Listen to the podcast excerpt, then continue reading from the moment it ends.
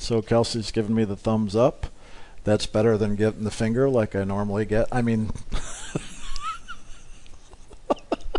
oh, good. That got a smile, a smirk from Jim, a smile from Kelsey, and a meow from the cat. okay, question one. Moving on. That's right. As soon as I get in my bad humor, it's like, okay, moving on. All right. Come on. I developed a never before phobia of tunnels after an MRI. That grew into fears of caves and drowning. In my physical life, when I come to a tunnel or have had another other MRIs, I chant my way through it. Also, when I witness drowning or caves on a movie or in a picture and I feel myself reacting, I've had an awareness that I need to practice calming myself, and sometimes I can remember to chant. It seems as if I'm preparing. Since this phobia developed after I was already an initiate for several years, I suspect there is a correlation. What is the significance? Well, a couple things. One, when when issues like that arise, it literally can be another karma from another lifetime that's coming forward in the consciousness to really clear. And so it can literally just be a phase that you're going through that could last, you know, from weeks to months to even years. It just depends on really the karmic lesson that's behind it all. And the way I look at a lot of claustrophobia, or really we should say the fear of that, which creates that feeling suffocated, is always getting us to go within. Whenever I have found myself in a place of feeling confined or suppressed, is another way I like to look at it, it pushes me back to my center. And so the thing I would really suggest is looking at not how this stirs your fear, but really how it's serving you to assist you in coming back to your center. And the very fact that I heard you said you have to work at relaxing um, to go back inside to get past that fear is a really great way to doing that because relaxation is letting go so that you can come back within. So that's the first step for sure, and then into the chanting. And that itself will pull you to center. Whenever you chant the sacred name, its very job is to bring you right up into the center of your soul, here, the seat of the soul. But there's a seat of the soul on every realm, just like we have it here physically. Same thing exists on every other level. So no matter what level you're on and you find yourself chanting that sacred name, it acts like a magnet and just pulls you right back to itself. And as you do come centered, it's able to lift you. Now, why am I sharing all this? Because when it pulls you within and lifts you, as you heard Jim sharing earlier about rising above the mind, he shares it all the time. There's a reason for that.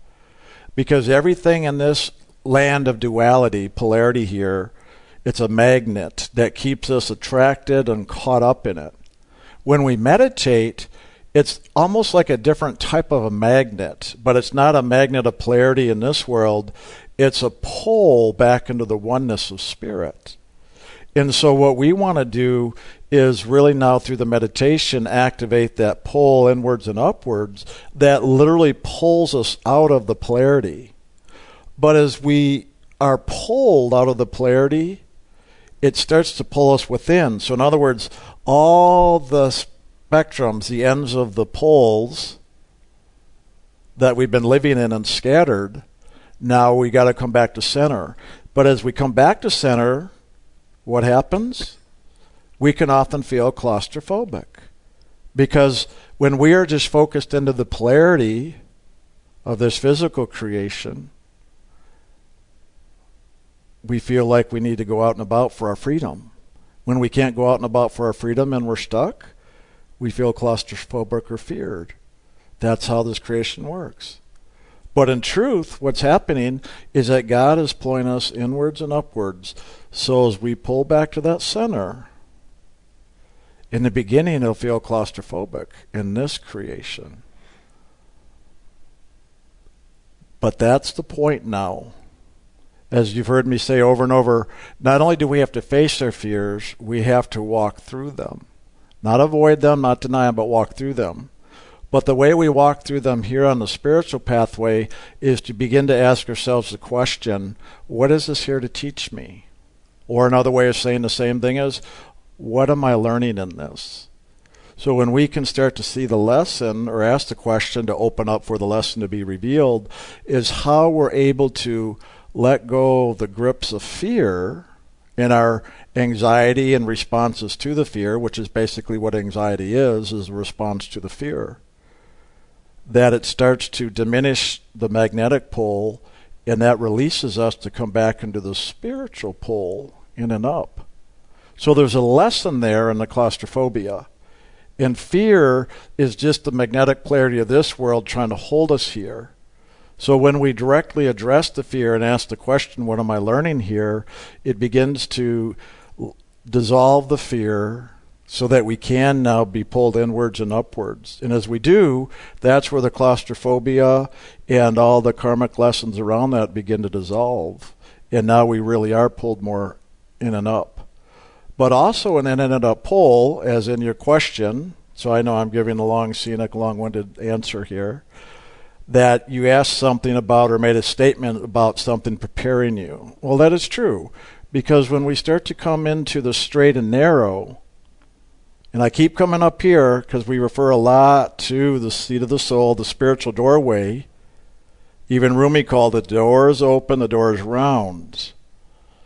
Well, that we have to enter into and through. So as we are pulled up to the seat of soul here, in that doorway now is just a small opening that we have to move through. And it is like a tunnel, just as you mentioned in the MRI machine, that is a small tunnel that we've got to pass through from the physical consciousness into the other realms. And part of the soul belief system here is the fear of death. And so, inherently within this creation, when we come to that, there's a knowing inside we're going to die. Hence, the fear or the claustrophobia has a fear of death attached to it. We're going to suffocate. And that is part of the fear that each soul has to walk through here before that death or at the time of death, one way or another. Better to handle that fear before death. That way, when death actually comes, that there's not going to be the fear holding us back, but we now know and we can just slip right on through the tunnel.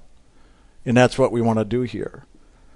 So, regardless if it was something from a past life where maybe we were suffocated, that's often the case, or if it is the preparation just for really getting free of our fear in this physical consciousness now, to me it's all the same thing that we have to walk through those fears, especially the fear of death.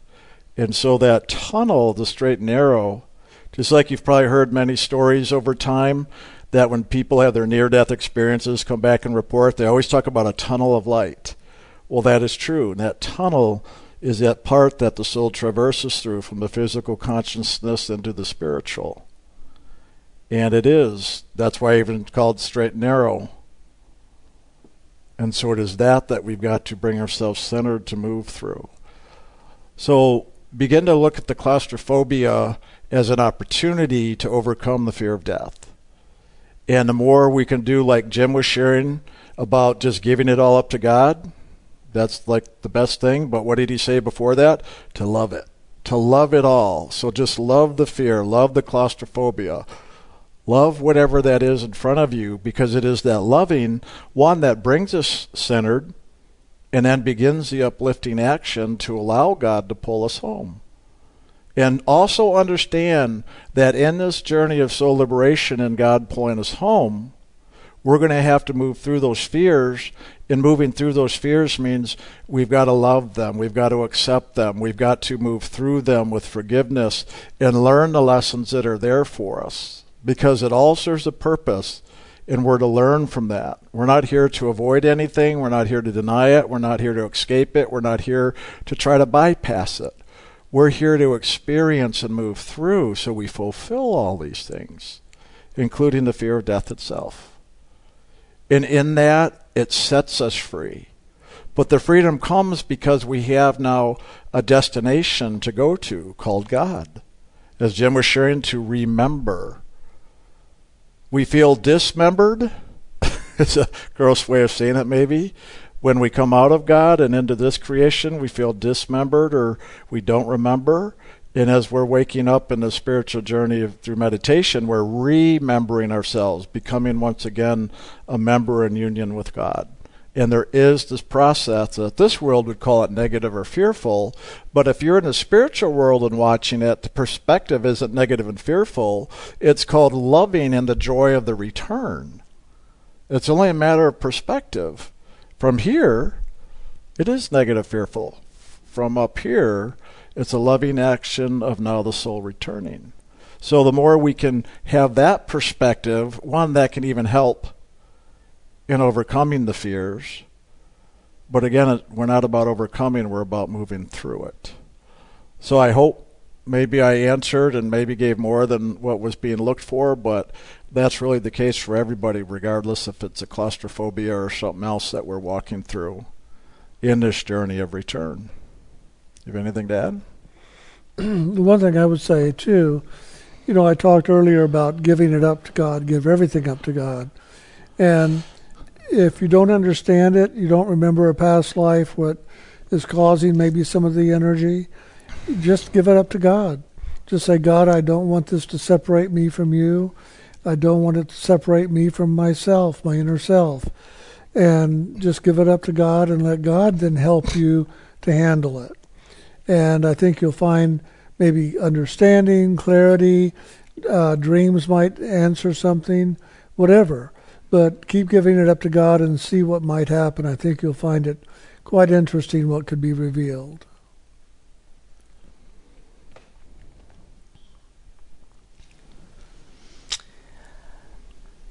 It's a dream. This is a dream. I yes, was, this is a dream. I was waiting to get into junior high school when a small but powerful woman dressed in a royal blue fitted pantsuit stepped regally out of a royal blue car. She had on a royal blue pillbox hat. Her hair was short, neat, and her facial features were chiseled. Somehow we both were waiting together. They came by and gave me a mat. It was literally a doormat.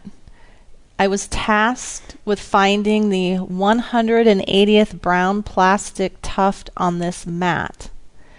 As I was on my knees searching for it, the woman was stating somewhat loudly that she was very fit. Somehow, getting the 180 was indicative of a certain level of fitness. I told her that I felt that everyone should be fit but that I didn't always do what it is necessary to be fit. That's it? That's it. well, the royal blue is a, a, color having to do with awakening to the greater truth within ourselves. And she's saying that she's very fit, to me means she's done the work to get to that level that she can really say that. And I think that woman in the royal blue represents that level of consciousness within you who is longing to fulfill something, to, to live something out, or to move into that place of knowing I've done my part. And so I think that it's a reminder to you to really take care of yourself and to do what you need to do to take care of yourself and begin to make that a little bit more important than maybe you have in the past. And I would just add on and affirm what Jim was just saying that the um, the statement of why well, even though I know what to do, those aren't the exact words I know about, and maybe I don't do it all. That's that's a nice statement of being honest with yourself. Mm-hmm. In other words, when you make a statement like that, pay attention to what that is you know you need to do that you're not doing because that is that is your inner knowing letting you know what you do need to do to take responsibility for your thoughts, feelings, actions, and reactions. Because as you take responsibility and do what you know needs to be done, is really how you liberate the soul. And that's really key. Is when you really know what you need to do to liberate the soul, then you just need to do it. It's not like a have to or any certain timeline. It's really more of a need to when you are ready to. But at least there's the inner knowing that of that which you need to do. And that's really the key. That's what we all really want is we always ask God, you know, what do I I want to know? What do I need to know? What do I need to do? Blah blah blah, whatever that is to get home to God. Well, that's the inner knowing letting you know that's what you need to do. So pay attention to that and don't just blow it off. Look at it and don't judge yourself for it. It's not a time to beat yourself up either because you think you're not doing what you need to do. It's rather a reminder of like, hey, look at you've done a great job like Jim was saying. You've been doing the work and you've made it very far. And now here's just that little bit more to do. And the fact that it was going to junior high is letting you know where you're all along on the journey. That you've really come a long ways and there's a little ways more to go yet. So pay attention. This journey is like school in a way because there are mm-hmm. lessons, but these lessons are the lessons of life of the soul's journey through this creation. It's not an intellectual process like we do in this world, but it's a learning process through our experience. That's how the soul learns and grows through this les- this school of life. And so we need to pay attention to that and really acknowledge that. And what's always going to get us to pass is definitely the meditation. But that's also why we talk about LAF, loving, accepting, forgiving, and taking responsibility for our thoughts, feelings, actions, and reactions. And that to me is what a lot of the Royal Blue represents, is a lot of now handling that taking responsibility and doing the LAF. And the more we do that, then the more the meditation action with the sacred name will really serve us to get liberated.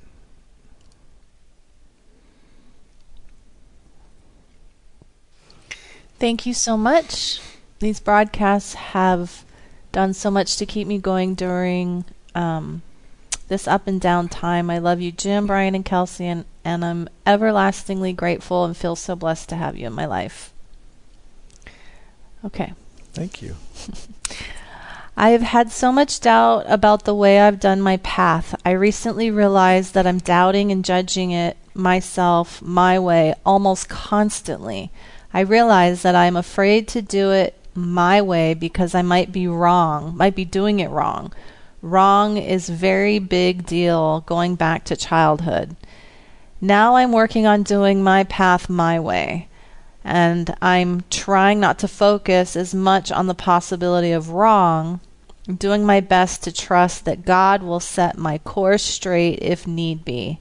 However, this pattern is deeply ingrained. I seek a lack I see a lack of trust everywhere in myself now since my newfound resolve keeps bringing it into my awareness.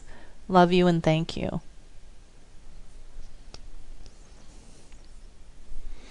Well, to me, when I hear somebody judging themselves and making themselves wrong, like you're saying, one, we all do that.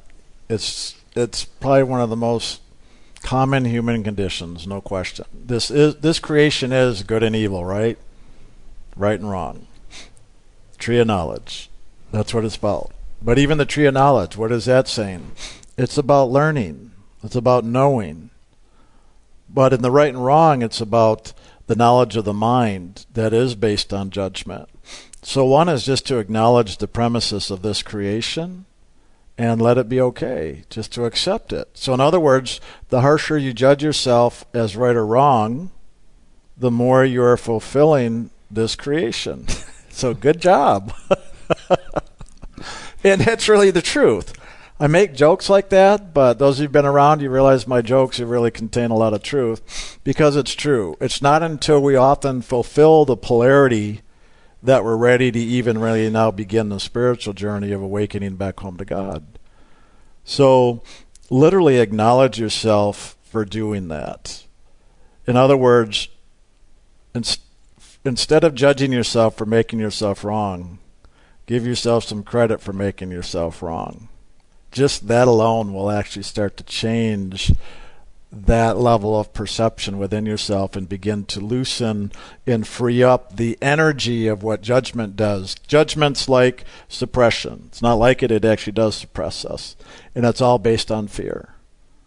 Everything starts in fear in this creation, and then it manifests through judgment and right and wrong, good and evil, all of that. So we first have to acknowledge what that is we don't want to deny it or avoid it. We want to acknowledge exactly what's going on and how this creation works in this land of reflection. Because when we do that and we come into acceptance of that, that begins to free us right there. And in that freedom is where we can begin to now open up to other possibilities. So you've got to take the first step. You can't bypass that. So take that first step and acknowledge that. I'm not going to tell people don't judge yourself. That's ridiculous because everybody does and everybody will. That part, I'm not going to say it ever stops until you leave this creation permanently, but it does get less and less the higher we go up into spirit. But in knowing that, we also need to begin to look at the lessons. What is it here to teach us? Because in all those judgments, all that wrongness, there's a lesson there. So, what I do is, you just heard me share earlier, instead of looking at that, whenever I find myself judging myself or others or any circumstances or situations, is begin to look at and say, okay, so I'm in the pattern of judging, making wrong, and what am I to learn in this? That is the main question I have learned to literally ask myself all the time. What am I learning here? What is this teaching me? Again, it it sounds like two questions, but it's really the same one question. Because as soon as I ask the question, I then open. And it's only as we open that allows us to start learning. As long as we keep judging and fearing, we keep the door closed, no opportunity to learn. As soon as we ask a question, it opens a door inside of our consciousness to start learning for the light of spirit to bring the revelation, to bring the awareness, to bring the understanding. Because everything here, no matter how negative or wrong it seems, is here to teach us something.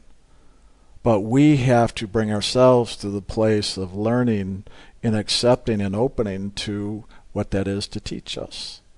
That is our responsibility, not God's. God's not going to do it for us or to us but God will walk with us. But that is our responsibility to start asking the questions, to open up, to look, to listen, so that we start learning what is it is in this creation that we're here to learn. Because all the negativity, wrongness, evil, whatever you want to call it, is actually teaching us something. There's something to learn, as Jim said, in the separation. The experience here is about separation. But what are we learning in that? Well, we're only going to learn if we really open and ask so it can start to come forward to be revealed. And that's literally all we have to do. I always like to say there's really only one answer to every question, and that answer is God. But remember, in God is all things. So no matter what all the little questions and learnings along the way back to God, in God there's the all knowing of everything. So that's why you hear us repeat over and over it's always God first, God only, give it all up to God with all of it. And this is just one of the main ways and how to do that. Because you, I know so many times we give everything up to God, do the LAF, do everything, try to love it, and yet it, we feel stuck and it doesn't move or it doesn't open, it doesn't release. When that happens, that's letting you know it's time to really stop fighting and struggling with whatever it is that's not moving in you where you feel stuck, and it's time to start asking the questions and opening so that you start to learn the lesson there. And that's really the biggest key, no matter what it is. I mean that, no matter what it is. And uh, part of that for me would be a response of when I was about 12 or 13, I was getting a lot of people saying to me I was doing my life wrong. I needed to do it different. I had to do it the right way. And so I took it inside and I just presented it to God and I said, "What what is this about? What am I to learn here?" and right away it was, "You've got to find your way. There's no right or wrong. There's your way. What works for you? What is that which is true for you? What answers it for you?" And so from then on, I didn't listen to the world saying, this is wrong, this is right, because there is no right or wrong way when you're really looking and awakening to the, the self of who you are and what is your way. So look and find what is your way and realize there is no right or wrong. For some people, what is right and it works for them isn't what's going to work for you. And for others, that which is wrong in many people's eyes is working for them, and that's their right way. So you've got to find what works for you and work that, and stop looking outside of yourself and listening to what the world has to say.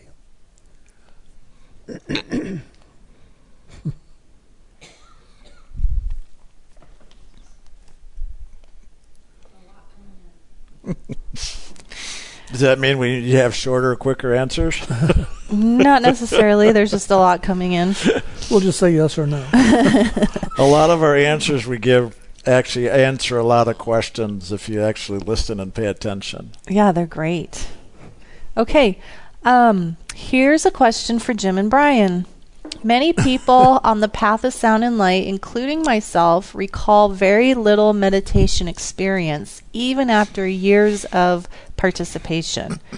Others seem to have epic cinem- cinemascope adventures during their time in meditation, which must be encouraging to them to continue practicing. In any case, who makes the decision about who will see and who will not recall these experiences, and how is this decision made? Also, can the situation change over time, and what can be done to encourage the ability to recall meditation experiences? Well, that's a, a question. Here's an answer. And this is just an answer. I mean, there's so many different answers to that state that question. But the key in meditation really is to find the simplicity, that silence, that focus point within you that will take you higher.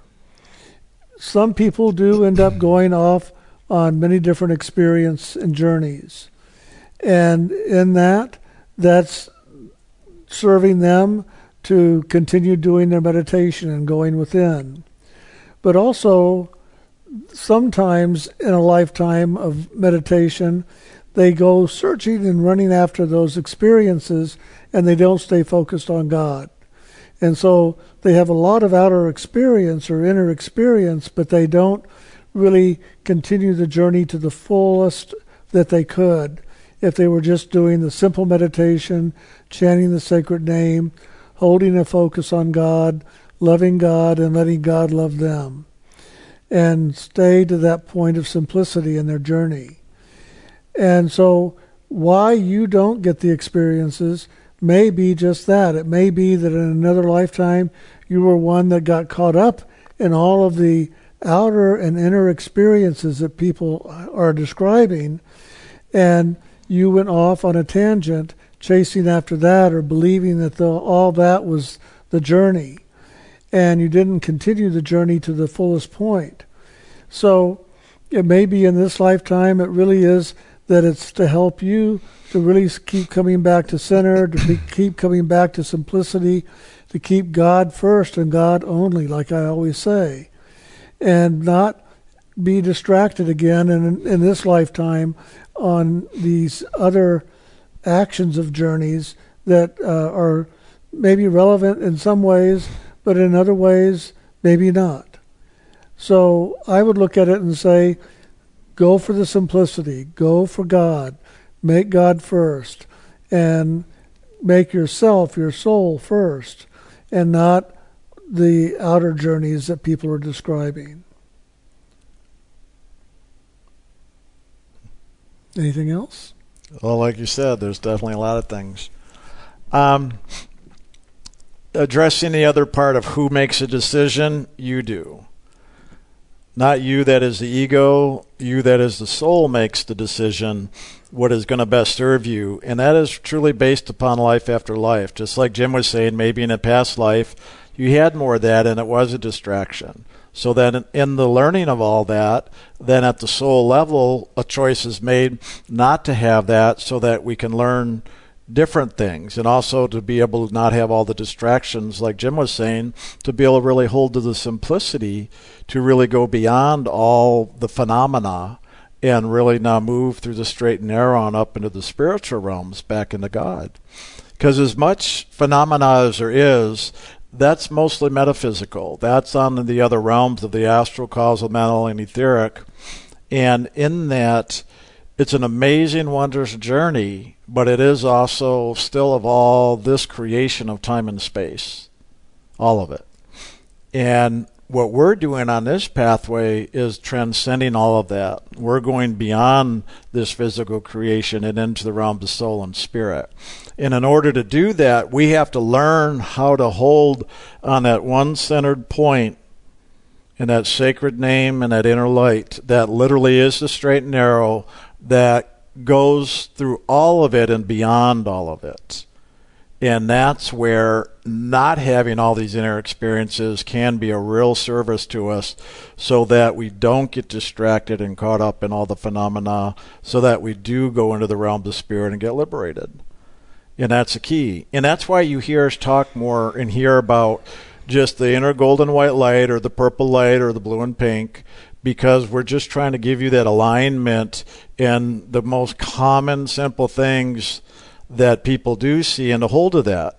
You're better off if you see that purple light, you're better off just holding in that and being in the peace and the subtlety of it as long as you can, if that's what's going to get you to God, than to have all these epic experiences if that's going to distract you. And that's really the truth.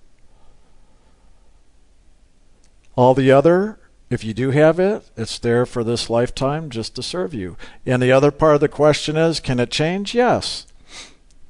Like before I had this lifetime, my awakening spiritually, I had no idea about spirit and inner experiences. But as soon as I started meditating, it all opened up. I started having experience. So, yes, it can change. So let that be okay. But if all you're doing is making your meditation about having experience, you're missing the point mm-hmm. of what we're trying to do here. The point is not to have experience of all this other stuff. The point is going home to God. If all the other stuff happens or doesn't happen, then leave that up to God. So I guess that's the other part of the answer of who decides. Well, your soul decides, but that's decided with God and how your ego plays and all that is also part of the equation. So it's all of it. But all of it is you, because you are all of it.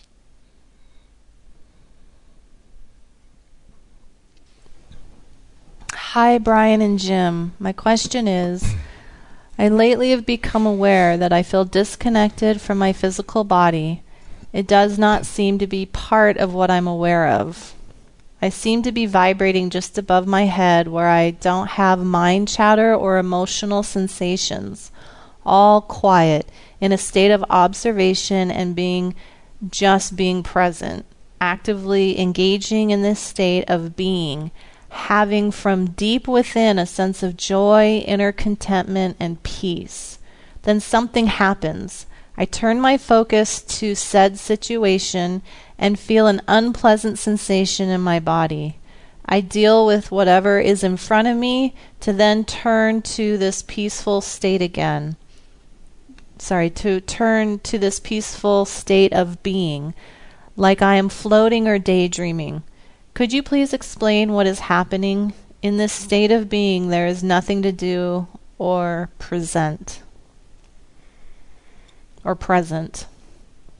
Well, you're waking up into that which is more of a spiritual nature. Just like we say, in that place at the seat of the soul and beyond is where you find the peace and the joy, the quiet, and the contentment of things. And yet, we are in the body as well. So you're going to be involved in the world. You're going to be involved in events in the world and your body is going to experience it. And so you're going to be pulled down, and that's just natural. And you go down and you have the experience and you learn from it. But bring the experience up, up to the soul and up to God, and and learn to live from here and in this, but also learn how to participate in the world as well, because that's important. While you're in the body and in this world, there's lessons to learn, things to experience, things to move through, things to let go of. And we can only do it if we are a part and parcel with the world as well as with our soul. So find the way to balance that. It's not about one or the other. We live in both worlds. I live in both worlds. And there are sometimes things in the world that will upset me in the world. But I take that upsetness into spirit, into God, and I hold it there to bring it into balance, to bring it into clarity and understanding, so that I can come back down here and then answer it in a different way than I would if I was all upset and ready to yell at something. You want to see what that looks like? Not right now, I don't. That's it. Okay. I literally was going to say the last, the second part of what he just said. I was going to answer, and then he said it. So Perfect. Since the lockdown, I am not involved in outside life as before, but meditate and using LAF. However, I can feel an energy going around inside of me wanting to hook in somewhere. My mind wants something to hook into, but with my state of being, it is now it is now an option not to follow the mind all the time, or if I do, I can course direct easier now. I don't want to go back to the old way once lockdown is finished. Can you maybe talk a little bit about this? Thank you. I love you both so much. My heart is overflowing for you. Go ahead. I was just going to say I don't know if there's much to talk about. It sounds like they have it handled. I well, I, th- I think what they're saying is, what do I do when I end up getting caught back out in the world again? And and that's that's going to be the challenge. I mean, that is the challenge of this world. It's ever going to be pulling on you and calling you back out. And it's just up to you. Now that you have a reference point, now that you know there's something other than the world to choose into, you can rise above the mind and take charge of it. And in a sense, direct the mind as to where it's going to get involved and not. And when you catch yourself going back down out into the world through the mind to get caught up in something, as soon as you realize what's happening, it's up to you to bring yourself back up here to the seat of the soul and then make a choice as to whether or not that's where you really want to have your energy, your attention caught up in or involved with. And look at it and see is there something for me to learn here or is there something for me to let go of? And that'll that'll answer a lot of it for you. And it's just part of the world challenge inward and upward, down and out, inward and upward, down and out. And it's learning how to balance all that. And I think you will be able to balance it because you're doing the meditation. And meditation will be the key by which you balance it all. Amen. During my meditation today, I had an amazing awareness for some time during my meditation, I would hope that my body wouldn't disturb and distract me with its twitching, etc. I felt it I felt when it happened at times I would go into annoyance thinking my body was trying to fight my soul to keep me here.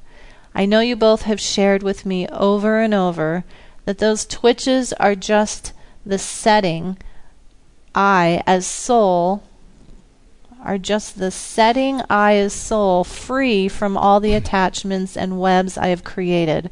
For so long it was just annoying. Well, today I did something different. I went with it, accepted it, loved it, and what my inner voice kept saying is, "This is what this is what God first, God God only is." Loving and accepting it all, going with the flow of loving. Then those twitches became a liberation that when it would twitch, it would be another little attachment I was just liberated from. now I know what you two meant. Excellent. That's it. That's it. You know, I, I can't say anything else beyond that. She that the person's doing it, and that's the key. You just do it until it gets done, and when it's done, then you know. And yeah, you still may have the twitches at times, but you'll understand what that's all about, and you'll relax into it and allow it and rise above it all. Excellent. Mm-hmm. Hi, Jim and Brian. Hi. I'm making big changes inside myself towards a more loving space, but a lot of darkness is bubbling up, and I don't know if I'm going backwards or getting freer if this darkness is showing up to get released. When the darkness shows up, I think I am very mentally sick and something is very wrong with me because my thoughts are horribly dark and twisted. And I go into suicidal thoughts really fast. I don't know what's going on. It's like a horror movie of trauma and dark imagination that overtakes me, especially around sex. Also, oh, do you want to? Do you want me to keep going, or want to? Yeah, I was going to say I could have interrupted even just a little while back. So one one thing to keep in mind, regardless of the um, the expression. It doesn't matter what if it's dark or twisted or anything. I want everybody to know on this pathway, when you truly have the intention to go home to God and you take the steps of doing the meditation, learning the teachings, taking the actions, like we teach here, you can just know that no matter what shows up, it is you getting free. I know when the dark stuff shows up, it feels like we're going backwards. But remember what we always say that dark stuff's going to come up because that's what stands between us and God, and we have to move through that. That's why it comes up. Those are the lessons that we are here to learn by taking responsibility, by asking the question, What am I here to learn? by practicing loving, accepting, forgiving, and by making God more important. That's how we get through it. That's all we have to do. So no matter how dark, how bad, how twisted, does not matter at all. All that matters is that we just keep walking towards God. That's it. Does not matter what shows up. How good, for that matter, as well as how bad. Because sometimes a lot of good can show up. If we've got good karma because we've done a lot of good and it comes back to us this life, that could distract us. And we could get caught up in that and then not go to God just as much as the bad stuff. It doesn't matter if it's good or bad stuff. What matters is that we just keep walking towards God no matter what. That's the thing to remember. If you keep doing the meditation, moving towards God, that's what matters. Don't let all the other stuff make you doubt yourself because it will. It'll make you doubt yourself. You'll start to you'll judge yourself. You'll start to think you are going backwards but that's what it wants you to do. That's the false belief. That's the illusion of it all. The truth is, nothing can stop you from getting home to God. That's the truth. But we have to now just do it. You don't have to believe it. You don't have to believe any of this. You just have to take the actions and do it. And that's what'll get you through it, no matter what all the details are. In truth, the details don't even matter. Now, also having said that, for the details that are for us individually, that's where our lessons are. And as I shared earlier, it's just a matter of being willing to look and to learn. But how do we learn? How do we look? Through loving. When you can love yourself and love the situations, you'll be willing to look and you'll be willing to learn. And that's why it's key. But in order to do that, we just have to keep moving towards God because that's the only way we can do the loving. And in that, it'll give us the strength, the courage, whatever we need to actually to do the looking and the learning along the way. And I would say, don't look outside yourself for the loving. Go inside and say to yourself, I love who I am. I love myself just as I am. I am loving, and I am living that loving more each day and I am going to bring the loving into all these areas that I call my darkness and love it as well because this is all a part of me, but it's a part of me that has gone into separation. And I've got to bring it back unto myself, whatever this is, and love it. I forgive myself if I created it and separated myself from myself. And I accept it just as it is and allow it to be what it is, but I'm going to love it and transform it into the loving. And that you can do. It sounds like a lot, but it isn't. Whenever the darkness comes up, whenever the suicidal comes up, whenever the sexual urge comes up, you love it all and you bring God into it all. And by doing that, it will begin to transform. And then it's up to you not to give in to the deep darkness of it all and go deep into it and get lost in it. But it's rather bring God into it and then let God assist you in staying distant from it or separating from it or calling it forward into the true nature of itself, which is your loving. It's that you've you've focused outside of yourself for an answer. You're looking for loving outside of yourself, and now you've got to go inside and find the loving for yourself that's there. That'll be the difference. And until then, you are going to experience these things, and you've got to find a new way of, of having the experience of how, how you're going to handle it, how you're going to deal with it. If you give in to it and let it play on you and take you down a dark tunnel, hey, that's what we do at, at playgrounds. We go into dark tunnels, we go into the roller coasters to have those experiences. So have the experience of whatever the roller coaster ride is that you're putting yourself on and look to see where you can get off, how you can get off, and stop having to ride the, the ride all the time. I don't know if that analogy is a good one, but I, I have a feeling it might be. And maybe not, because some of us like roller coasters. but like anything, anything, once you do it enough, it gets common and boring, and you want to do something else. True. And that's often the case. That once we've been through something enough, just the fact of going through it over and over and over and over, and in that repetition, we start to realize nothing changes. Some part of us begins to eventually realize Nothing changes. I keep going through this. What's the point of it? You know, I want to do something else. And then you do. Literally, it can be that simple. But as long as you keep judging it and making it wrong and struggling with it, it locks you into it. So if you look at how long you've done the pattern and all the circumstances that come with the pattern, if you go back and look at your history and see how you've done it over and over and over, you'll start to realize not really much has changed other than maybe a name and a face. And that's an important thing to look at because in that you'll come into greater acceptance and realize, wow, I'm still alive. I'm okay. I may get upset, but I'm not truly hurt or harmed, even though sometimes I'd like to believe I am. So, what's really going on here? I guess it doesn't matter I'm going through this, so I might as well just get on with things anyway. And that's eventually often what will break whatever addictions or behaviors or patterns we have that we think we can't get out of.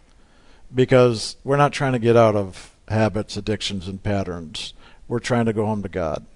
You focus on going home to God, all the habits, addictions, and patterns they kind of get taken care of just by themselves because if you make God your focus, you'll start to look at things in the way like we're sharing now. And what I just described is what I did in my own life with my own habits, addictions, and patterns. I just looked at how they played, and every time I realized, well, I guess I'm all right. And gosh, I'm not the only one who goes through this. Pretty much all of humanity does. So what's the big deal? And I just started coming to greater acceptance. I made it okay, in other words, instead of judging it as something wrong. It's something that's common to the animal nature, so why not just accept the animal nature? And as, as soon as I moved into acceptance, I was able to be open to loving, and that's when everything transformed for me. You can go ahead and read the rest of it if you want. We probably answered it all, but if there's anything more to comment, we'll say it. If not, we'll just let it go. Okay. Also, I'm trying to spring clean, like Brian said, a pattern that I've carried my whole life of self destruction.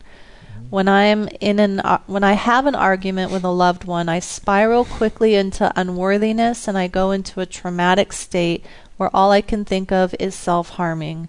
I tried a few times to break the cycle and stop the trauma, and it took a lot of effort, but I was able to not go on for so many hours like before. I think that that state of being in pure survival mode and wanting to die and hating myself has a sweet taste of being in the known. I find some pleasure in dwelling in that state, even though it hurts me so much. I would like to let go of it. Can you please help me? Thank you. You know, one thing I would say is this the pattern you're describing is based a lot on disappointment in the world that you didn't get the love from your parents or your family, and you're not getting it now. And no matter what you do, they're making you wrong. And no matter what you do to adjust that, it's still wrong. And so you're going to find that you're looking outside in the world to get things right, to get love from those that can't love you. And it's not that they can't love you, it's that they don't love themselves to be able to love another. And so it really is now pull all that energy in and start just finding that way to be with yourself and to love yourself and to let you be the fulfillment of all that that you're looking for in the world. Because the world isn't the answer, and the people don't have that energy to give you to answer it. So you've got to pull all that looking outside of yourself for that and take it inside and let them have their lives and you discover your life by loving yourself. And the way you find the, the love for self is loving God and asking God to love you and opening. You have to open and allow God's loving in. And then you're going to begin to find that love of self, that true self loving that will fulfill you and answer a lot of what you're longing for. You just described what I did years ago. Yeah, that's true. Mm-hmm. That's really true. Mm-hmm. I hadn't thought of that. That's it. Hello. Hello. I enjoyed the end of the meditation today, as usually I get out of meditation the same way I wake up, and I do not take the time to contemplate my meditations and jump back into the world with no transition, as I don't practice much transitions in my life as I speed too much. However, I noticed that if I experience a good meditation like today, and I know it was good as I felt the peace and the movement of loving, and worked so many things out, and I feel renewed from today's meditation, but it becomes impossible to regroup and remember anything at the end of meditation. I only remember the bad meditations. I know there is no good or bad of anything, but I qualify the bad meditations as the ones where I don't travel anywhere and are full of mind pains and troubles my most com- common kind of daily meditations, unfortunately. The energy of the group definitely helps me a lot. It definitely helps me a lot to help me achieve a good meditation most of the time. I wish I could remember my meditation today as I feel renewed and I know I went through a lot of transformations in such a short meditation. But transitions was a great thing to learn today at the end of this great meditation, but it didn't bring back any memories at all. Usually good meditation don't bring back any memories for me ever. Any suggestions? Go ahead. Yeah, to me it sounds like when you're really having the good meditations, you're really opening the spirit and getting free of all the other stuff. And there's nothing to really remember in that regard because you're really moving into neutrality and unconditional loving. To me, when you when you have memory and the bad stuff, that's letting you know where your lessons are and what to love, to accept, to forgive. So, what you do remember and the bad stuff, just pay attention. And again, what are you to learn there? Just ask the questions and begin to do the LAF with all that so that eventually even the bad stuff you start to forget. It's not that you really forget it, it's that you actually neutralize it and dissolve it. To me, that's what a lot of that is. And more than likely, you'll find that the more the bad stuff that neutralizes and dissolves, you'll start to actually remember the good stuff. The other very practical tool that can be used right along with what I just said, because what I just said is really more the main focus. It's the inner spiritual. The other physical tool you can use is just journaling. It's just having a journal that, you know, it's just more of a discipline when you get done meditating. Write something in the journal. Even if what you write in the journal is, I don't remember anything in meditation. Mm-hmm. It's okay to do that. Just start writing, and eventually you open a door to allow that remembrance to come forward as you write in the journal. And another technique with journaling is even if you don't remember anything, make something up. Well, if I would remember, or if I did remember what happened in meditation, this is what it was. And then you just make something up and literally write down a fantasy if you want. In other words, what happens is when you begin to express it, it opens that door in the consciousness to allow it to start to come forward until eventually you actually do start remembering more of what took place. That's well put. she says aloha and thanks. Keep going and I'll be able to hear, but I need to use the restroom a sec. Okay. I have a reoccurring dream that I would love more clarity on. I find myself coming down a steep hill, and to my right is a white castle like structure, very large with many rooms. As I proceed down the hill, I see to my right a very large grove of white trees, then a clearing, and at the bottom of the hill is one very large tree. Under the tree are lots of benches a gathering place. Recently, in the same dream, I saw a small homemade fan had been added. I love this dream, always awake, feeling peaceful. Would love more clarity on its meaning, meaning, sending love and gratitude to all. Well, it's interesting you're coming down, not going up.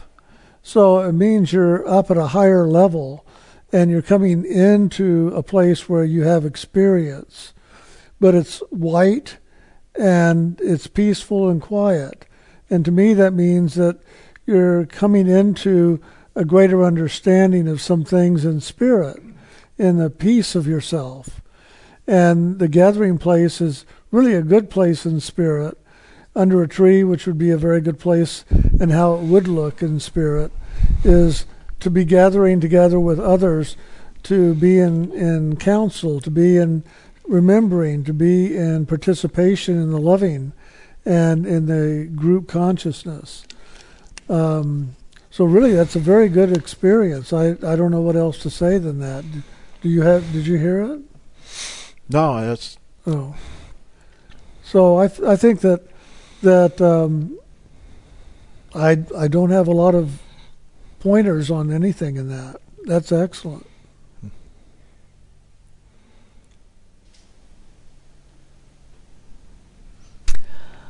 I have been passionate about my work and career all my life. Having been off of work for two months, I was surprised to realize that I do not miss it and I do not have a desire to return. and I feel neutral about this. As you said in your talk, Brian, I realize this as the old dying off to make room for the new, a significant step towards better focus on soul and leaving this realm.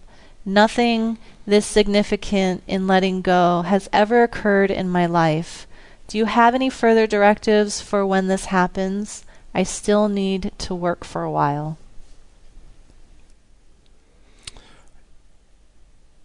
You know the the key always is is just keep looking to God. Just keep doing the meditation. Because no matter how it comes about, when it is time for change, change will happen because we will have had the experiences we needed to have to learn whatever lessons we needed to learn. It really is as simple as that. No matter how it comes about, whether it's just in our own individual lives or if it's on a global scale, no matter how it happens, it's just as long as we keep looking to God and knowing that's where we're moving towards, then life will literally unfold itself. And every single circumstance that does unfold literally just gets us that much closer to God and fulfilling our journey here in this creation until it's really truly complete, no matter what that is. And that's really the simplicity of this pathway and of this journey, regardless of all the details, all the circumstances, no matter how small or large. Literally. And sometimes I know that's hard for people to understand because the ego wants to make everything so important or so dramatic or so traumatic or so wonderful or so anything. And that really just distracts us from really the truth of it all. It's not to say don't enjoy the ups and downs, the roller coasters of the trauma, drama, and joy and wonderfulness. Just know that's part of life here, but all of us is literally ushering us forth to just simply have experience to fulfill why we've come here and truthfully really just to fulfill God, not just why we've come here, but to really fulfill God by coming here and moving throughout all of God's creation because this is just one aspect of God's creation, and we as the soul are going to go into all the different aspects of God's creation so that we fulfill ourselves in all of God in God within us. Very good. Well, thank you. I guess that means you don't have anything else to add? No, that was very good. Recently, I experienced a meditation in which Jim and Brian each took one hand, one on each side of me, and walked me up steps to a very bright figure, like a white or yellow light, or white yellow light. There was a flash that spread across the sky, and I merged with this light. But just as suddenly as this happened, it seemed that I was trapped in some kind of geometric figure, like a crystal looking out at this happening in the distance and could not seem to get out. I felt like I was just observing and not really in the experience. I decided to stop struggling to see if that would work and then found myself above the light in a dark place but feeling free. A few weeks earlier, few weeks later, I had the same image of Jim and Brian leading me up the stairs, but this time I was participating and not observing and in the light, and I felt a great experience of loving. My question is about the meaning of first observing an experience and then later in a different meditation participating in the experience. Both were good experiences and brought me closer to God but the observation experience had initial frustration with it. The first one had the mind element in it. the mind was trying to figure it out or understand it or participate in it in some way. and so that's the geometric figure or place that she got into. Uh, the geometric would be that element of mind, of structure and uh, that causes separation and it causes us to, to block in experience. What we want to do is go into experience in soul and spirit. So the second dream is where she's going, or the second experience is where she's going into it fully and not approaching it through the mind.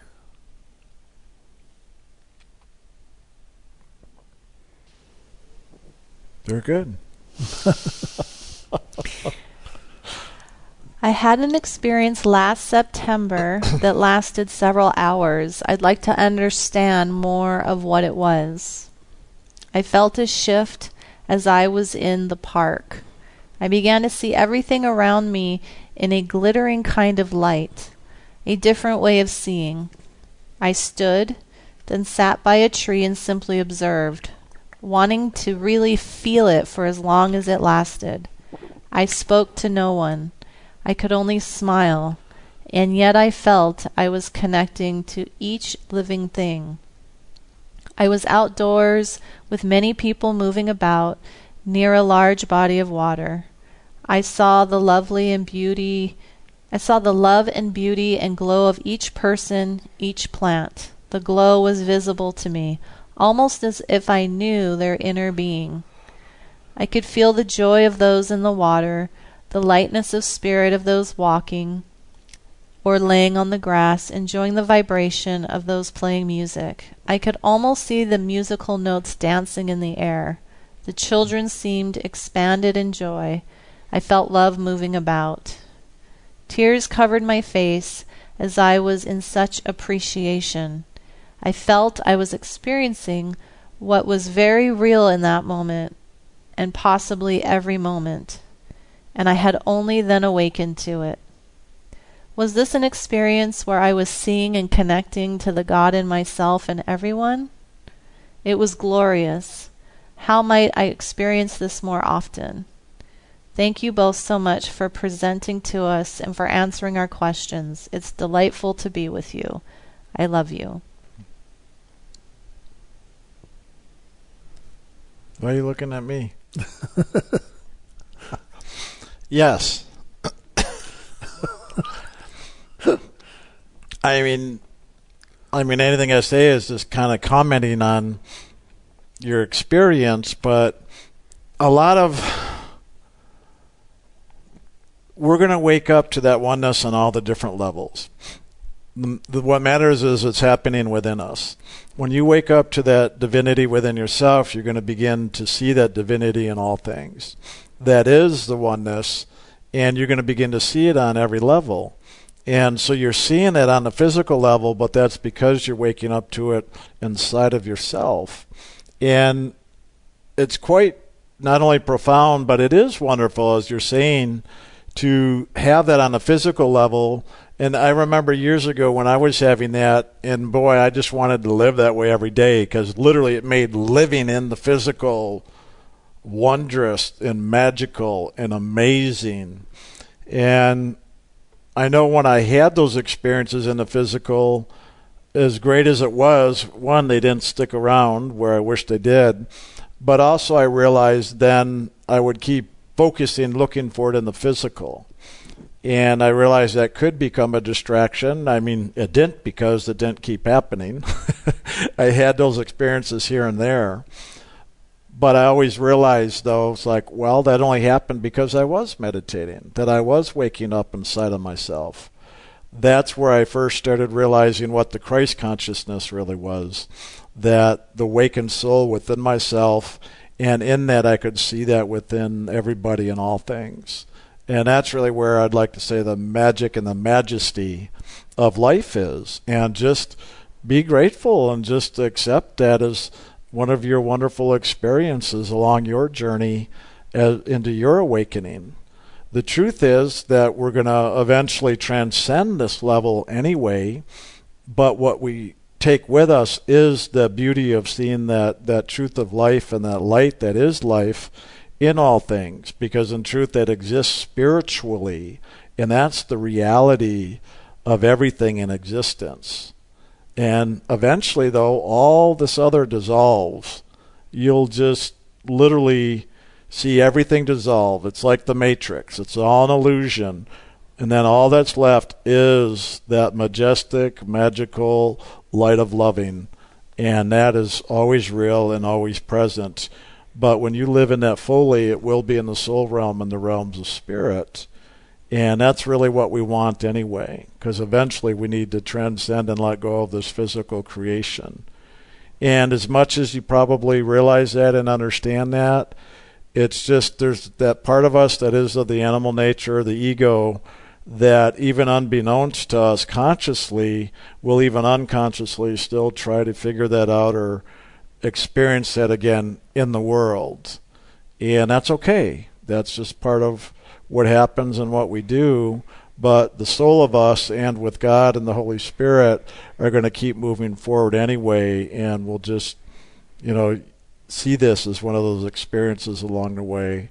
But it is really the greater awakening not just an experience, but really in that experience, a greater knowing now that we are waking up to. So cherish that, embrace it, just love it just like you are and how you described. In some ways, I don't even like commenting on people's experiences like this because sometimes I feel like any comment or words I say could just get in the way and diminish um, your experience because I know those experiences are the most amazing things and we do not want even our words or anybody's to diminish that. So please don't let any anybody diminish that. Sometimes experiences like that are sometimes better to really keep to ourselves and not share with other people because a lot of other people not understanding that um, can diminish that. And that's why I'm even trying to be careful of my words right now and even what I'm saying and expressing this so that you realize not only anybody but even me that you know whatever is said doesn't diminish that. Because words like even talking now i feel like all my words are feeling falling short to what those experiences are like because i remember having my own like that and they're just absolutely incredible. They're real. That's the reality. I wish we could live in that every single day in truth, we do. We just don't have that conscious awareness or experience of that every day physically. But it's just, it's there. It's not like it's there and gone. Once you awaken to that, that is always awake inside of you. Even if that's not your daily experience of life, that's always awake inside of you. I would just say that's a great awakening. And just allow more and more of that to happen, if you will, because that is what Ruby said wake up, wake up. That's the awakening into the greater truth and realizing the difference between that which you're awakening to and the illusion that this world really is. Dearest Jim and Brian, Thank you for being the most amazing teachers, for never giving up on any of us. I was listening to a talk from 2006 or 7 where Brian was saying that you have laid the foundation for this path. Everything going forward will be repeating or restating. Again That's today, true. your talk about it takes time here, can take months or few years. Mm-hmm. Yep. Well, I began with you over 30 years ago, and some of the lessons have taken that long. Last month, I was saying all the stuff. It sounded like only about the physical, but it was about seeing the spirit in the in the moment of the stuff going on in my life of many lives in this year of life. I can go through many lives in a month. I thought it would slow down after 30 years, but it seems to be going even faster. What I was trying to say was that though that through me step, stepping up and taking responsibility for myself, LAFing through the whole process, giving it up to God, that now I can even get to the loving inside for me and everyone else involved in the moment now. It can look like a shit show in the physical, but I can move into the gratitude, learning and loving in the shit, so in the moment, so in the moment now. It really isn't shit. It really is God loving me home this life. None of it really mattered. None of it was personal. Everything was loving and a blessing.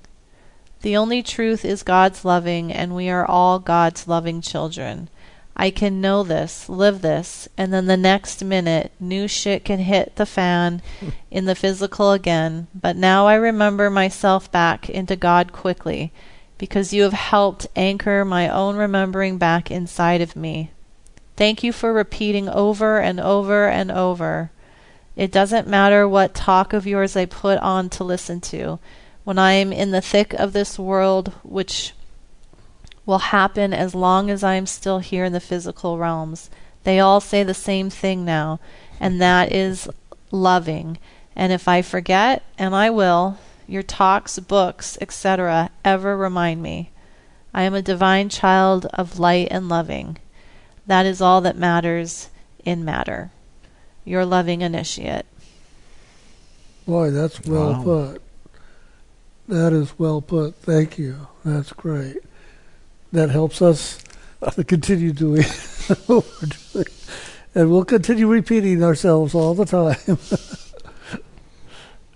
And I like what you said about the talks. I do that myself to this day. I listen, I listen, literally listen to our talks every single week, several times a week, and it really doesn't matter which one I listen to. I just kind of intuitively pick one, you know, I feel drawn to, but it's always the right message at the right moment. And in truth, it really doesn't matter because no matter which one I listen to, it always does the job of doing exactly what you said. That's for sure. And that's why we make these available. That's the main reason we even do the broadcast and why we have the website and have posted all the talks there for that reason. We know the meditation is really key in working with the sacred name, but we also know in our humanity that we just need that extra support. And listening to the talks has always done that for me, and it's nice to hear that that's doing it for others as well, for sure. I can listen to a talk and it brings me right into that frequency of the Holy Spirit, and I just keep riding it and going with it even when the talk is done.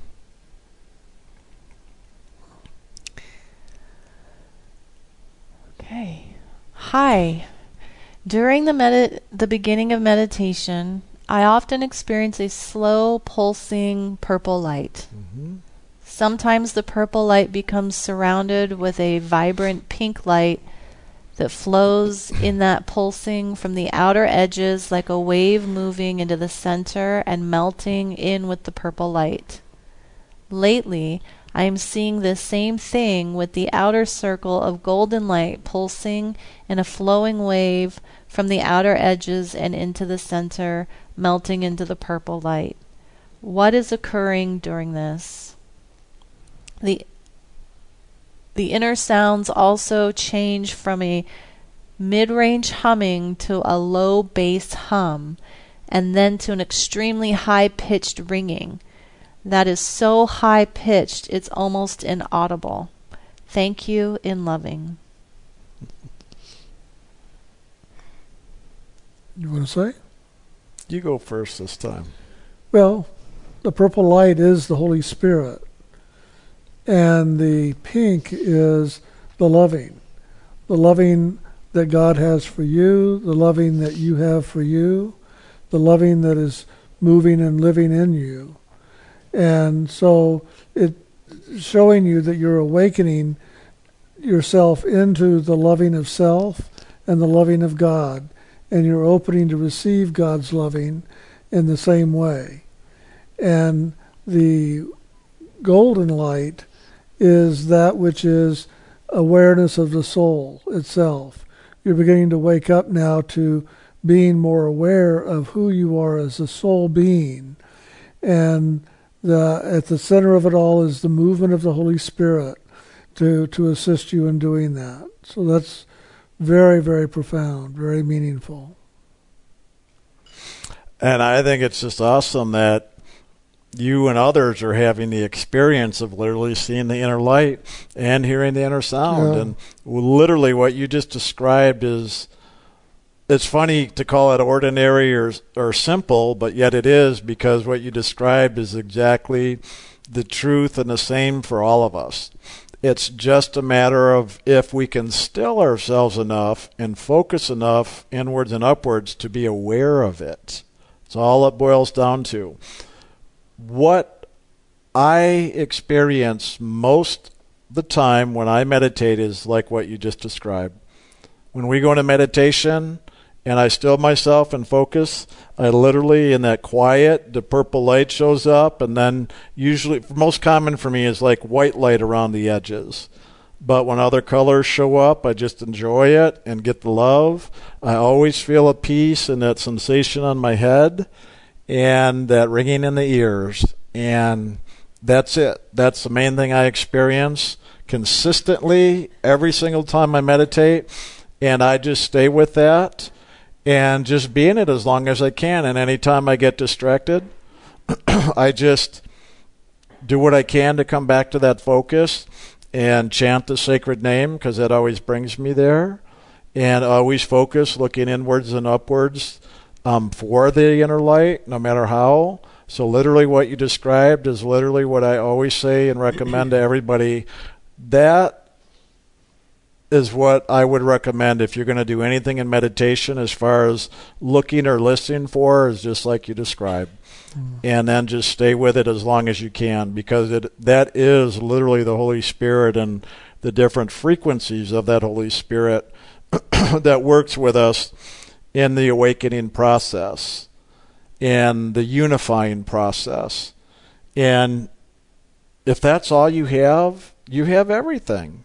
That's it. The whole phrase of peace be still and know that I am. Well, when you come into the peace and stillness, those colors, that frequency, that loving, those sounds is the I am coming present in your consciousness. Peace be still and know that I am right there in that moment. And as soon as we close our eyes and go into meditation, that can show up instantaneously or it might show up in a few minutes. But that is the I am literally coming present as we move into the peace and stillness. Literally. Just go for that. If there's anything you want to look or listen for, that's it. And the longer you hold into that, the more literally that frequency of loving will just dissolve all these karmas, all these attachments, all the garbage, all the stuff we want to get rid of. It'll just do it unbeknownst to us, in some things we will know. Because as long as we can hold our focus, knowing shows up. We'll be aware of things moving, themes or lessons, they just unfold. But as soon as we go and focus into those things in our awareness, all of a sudden you notice the inner light goes away, the sound goes away, and now we're all caught up in our mind. At least that's what happens to me. But as soon as I catch myself now thinking about all that that I was first just aware of as I was watching the inner light and listening, I go, oh, there it is. Because when I do that, I can feel literally like the door closing, putting a lid on it, and I feel shut off. I can literally feel this separation. And every time that happens, I know I'm engaged in the mind and the light's gone. Every time. Just that easy. So easy we miss it. I mean, it's so easy we literally miss it and don't even realize what we just did. But as soon as we do realize that, all we have to do is go is stop the thinking and come right back to looking in and up and chanting the name again. And as soon as we do, it can open up that separation I feel just literally just opens right up. Literally like a portal, which it really is. A portal beyond space and time and into spirit that is timeless. And that's all we have to do over and over and over. And eventually, in that, all the attachments that weigh us down are dissolved. And when the time is, then God will literally lift us literally right out of the body, or we'll stay in the body. It doesn't matter because the same action takes place, whether we're in body or out of body, because it doesn't have anything to do with the body. It has everything to do with the soul and God and the Holy Spirit. Regardless if you're having your experience in the body or out of body, doesn't matter how you're experiencing. It just matters that you are. And that's very well described. That's what I try to talk about. Um, minus the pink and the blue or the gold. I often just talk about the purple or the white in that because it's just the most common way.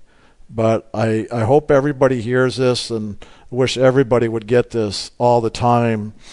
And if you realize that and what I'm saying now, that you would let go of trying to get messages, get your questions answered, trying to have experience, all of that, because all that other distracts you from the simplicity that is really God's loving right then and there, and just the subtlety of that peace and that inner light and sound that you hear.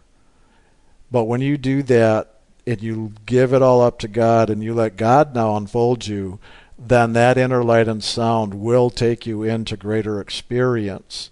But the experience it'll take you into is true spiritual experience, not the psychic metaphysical stuff. It'll take you through the psychic metaphysical into the spirit because that which you just described, that light and sound, is spirit.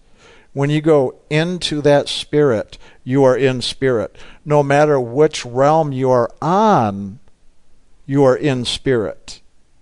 You can move out of that though. You can go into that into that river of loving and start to move through the realms and then all of a sudden you can look somewhere. Just like I said, I get distracted in my thoughts and then I'm in my thoughts. Well, that's when I'm in the body. I've gone out of body and have done the same thing. I have gone out of body watching the purple light, and then all of a sudden I'll feel myself being drawn right out. I'll go through the tunnel, and just like that, I'm out of body and I'm traveling on that light and sound, and God's bringing me home. And then as I'm traveling that, all of a sudden I can look somewhere, and just like that, I will be out of that river of loving and now into whatever the experience I was focusing on. Just like a thought in my mind. Well, the same thing when I go out of body, I could be in the mental realm and that thought, now I'm actually having the experience on that realm of that thought. It's the same thing whether you're out of body or in body. That thought we have in body, you can experience out of body in that realm. And that's where it gets really wild and that's great and fantastic because you've heard me talk about it a lot, and that's what has motivated me and enthused me, and I still love it. But at this point, I also know it can be a distraction because you can get so caught up in having the experience and the phenomena of all of that that you can get distracted, as Jim was saying earlier, than just staying in the flow of the river of loving.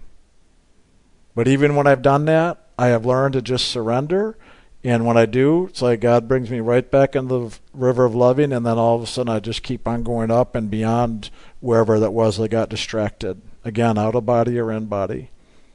It's the same. It's the same. You just keep coming back to that river of loving that is the light and the sound, as we talk about and what you just described. So good job. Thank you for reaffirming all that and giving me the opportunity to emphasize or overemphasize it once again.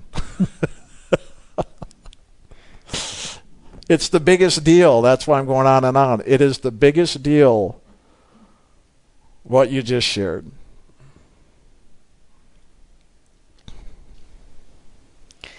Thank you so much for sharing today and the opportunity to ask questions. I'm grateful to everyone at ILM for all that you do in making it possible for us to stay connected.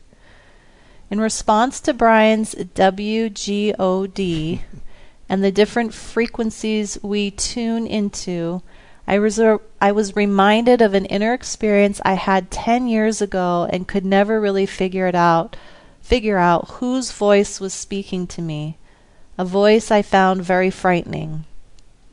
I had a dream in meditation where I was seeing so many different faces in front of me, one after another, and the expressions on their faces was that of suffering, pain, and troubled looks. My voice inside said, It's okay. Everything is going to be okay. Then I heard a radio being tuned into so many different stations with many different voices, languages, and sounds of radio like frequencies. Then one very clear, loud male voice came through, and it said, You will do as I say. I instantly felt fear. I felt goosebumps underneath my skin, and I was so afraid I yelled internally with all my might, No! Then instantly the sounds stopped, and I entered into a very deep, quiet state. When I opened my eyes, it felt like only a few minutes went by, but when I looked at the clock, 45 minutes had passed. It was the first time I had ever felt timelessness and a deep inner peace. My question is, whose voice was in that ra- was in the radio waves? The voice that I was so afraid of that I said no to so strongly, yet ended up teaching me how to release the concept of time and experience deep peace. Thank you. Well, that's very significant and very powerful. Uh, you were in meditation, you were doing the meditation of light and sound, for the liberation of the soul.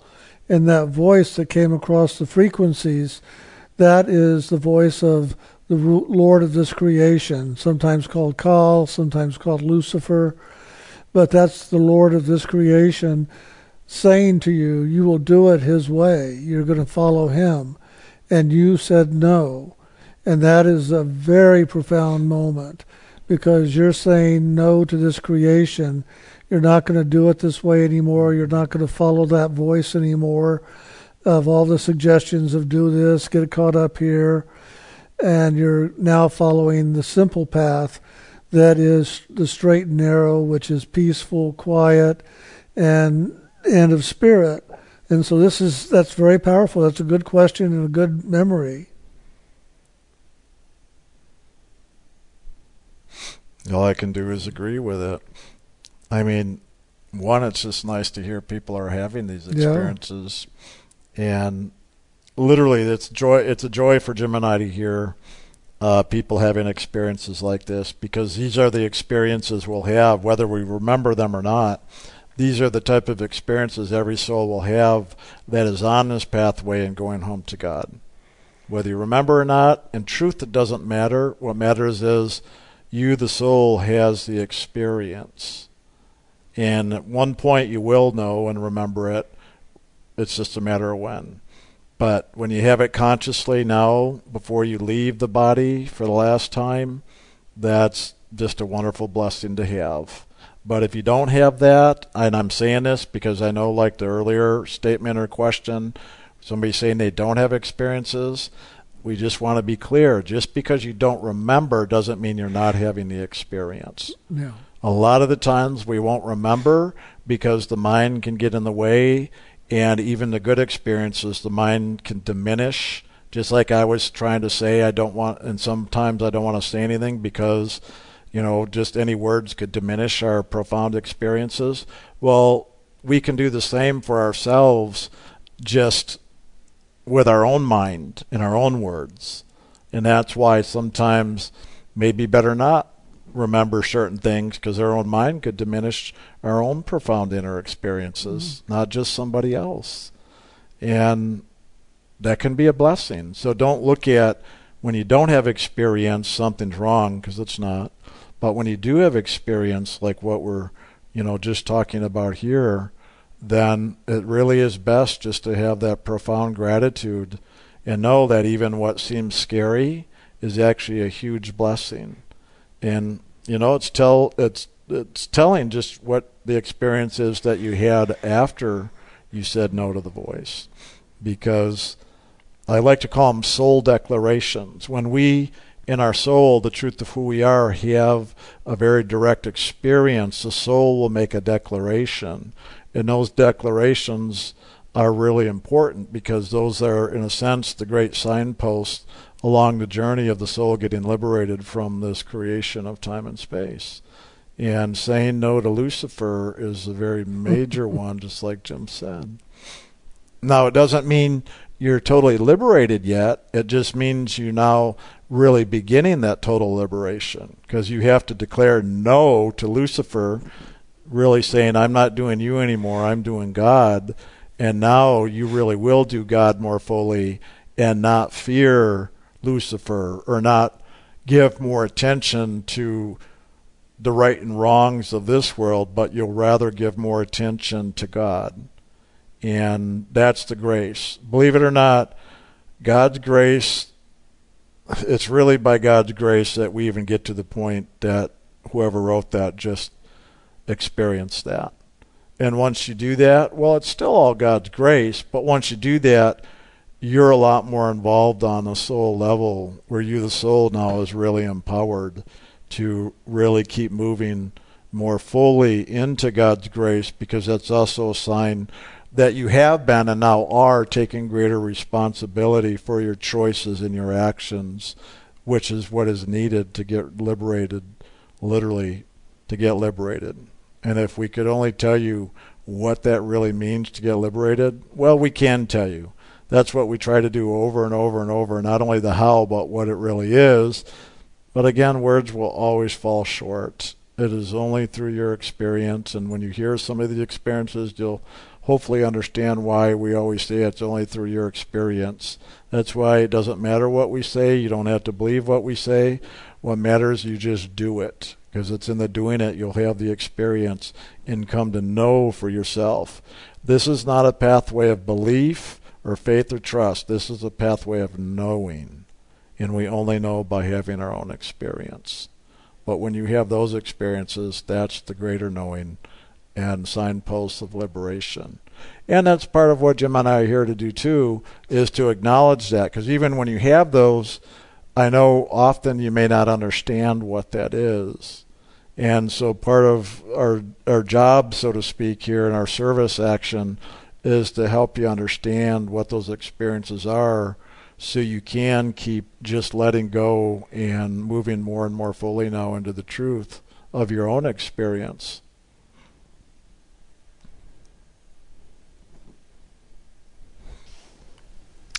Good job, by the way, especially these last couple questions. it's nice because talk about keeping the focus and questions on spiritual. That's really these last couple. Well, all of them All do. of them have, yeah. All of them do. I don't want to diminish it. I'm just, I guess, saying these last couple really talk about the inner. I mean, in the truest sense, the inner experience. So, but we've got to do it all. If we don't handle our own mental, emotional, physical stuff, then we may not have or be aware of the inner experiences. But when you're really handling a lot of your responsibility with your thoughts, feelings, you know, actions, reactions, dealing with the other levels, that's how you learn the lessons and and get clear of the karmas to really now go in and experience more of the inner truth, like the last couple that we're we're talking about here. So um, that's why I like it when people share some of these and we can talk about it so that some of us that may not have experienced these things yet um, have references that people are experiencing that. I don't want to make it sound like a testimonial, but rather as a reference or an example that we all can have that initiates along this pathway are having experience. And I hope that serves as a motivator and an inspiration to those of us that maybe are beginning or haven't had those experiences to keep on going to eventually know that we ourselves are going to have that as well. That's really, to me, a benefit of having Q&A where we're all participating together. I know sometimes we can get jealous of somebody else having that and we don't, or we can judge ourselves for not having something and thinking others do. That's that's part of what we do as humans. And I even like to look at that as an opportunity to learn and grow through what we do to ourselves in hearing all this information. Because ultimately, I know that's going to serve us no matter whether we come at it from a positive or a negative perspective. It's all going to serve us. But I find it greater value that we do talk about these things so that we all have examples and reference um, to this inner spiritual pathway and that there really is a reality of these other realms and dimensions on the soul's journey, you know, through the king, kingdoms back into the heart of God. I hope you are all safe and well. I was just wondering about something. Obviously, I'm a baby on this pathway, so I wanted to ask about a dream I had last night. I was sorry, it was a reoccurring dream which I would wake myself up from, get up, and move around the house to fully awaken. Then I would lie back down and fall straight back into the same dream. The dream was that that big black dogs kept coming into my house, two in the front and two via the back door, and I kept chasing them out to protect my boys, and the dogs would snarl and bite at me,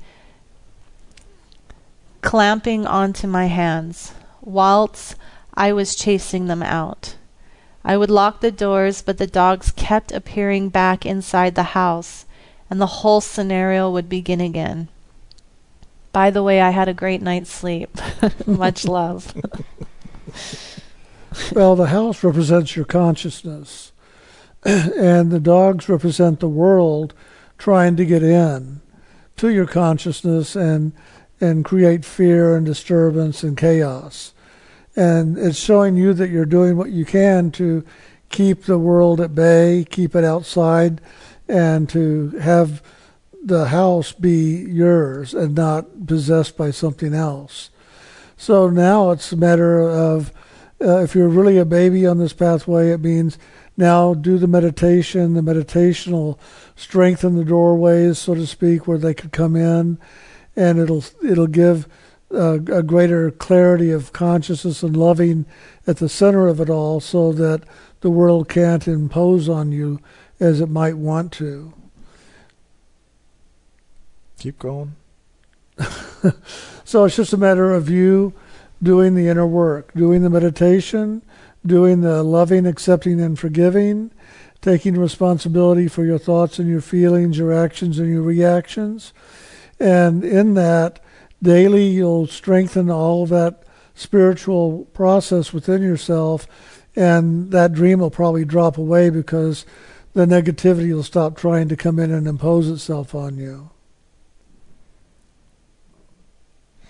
Also, when dreams or any inner experiences show up like this, especially if they're repetitive, it means that whatever the lesson or I know we say the lesson a lot. Let's just say in this case the action of what we're doing or need to do is upon us to handle now to handle now. And that's the good news. It also says to me, even though it's fearful or scary or disturbing dreams like that can be, that it's also letting us know that whatever is currently going on right now in our life, that that lesson or opportunity of action is there for us to do. So to me, that says there's current situations going on in your life, probably physically, that are reflections of this dream. So I would also say to look at not only what's going on inside of you, but to even look at physically what's going on in your life and see if there's different actions you can take to not allow that to come into your consciousness.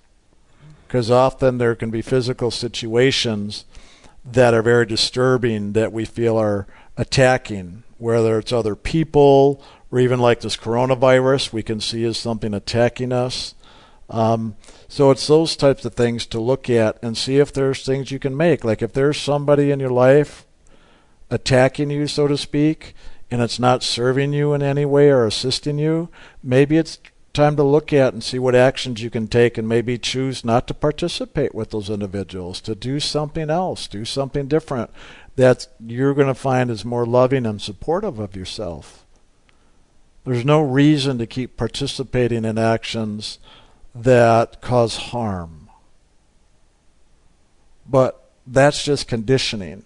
That's what we were talking about earlier, what I was talking about earlier when I talked about that part of us of the animal nature and human, if you want to call it that, more man than the hue part, obviously, that thinks we have to suffer or be in pain and will keep repeating the same things that cause the trauma, the drama, the stress, and all. So if that's literally what you're doing, now's the time to take a look at making some different choices so you don't keep repeating that. Because often our inner experiences, especially if you are a baby on the path, are a reflection of things that are even, I should say, really the things going on in our physical life are often a reflection of the lessons we're learning in our consciousness, but it'll also reflect the other way. So there could be situations in our life that are going to reflect in our inner consciousness through the dream state like that. So in that, if you pay attention, the dreams can be giving you information or awareness of what's going on, and the more in a sense, negative or hurtful it becomes, well, usually we won't make changes until it's painful enough. So, if this is painful enough, look at what changes you can make in your life, both inwardly and outwardly. Usually I'd keep it more focused on the inner, but sometimes when the inner is very uh, more dramatic, usually there's outer circumstances that'll reflect that as well.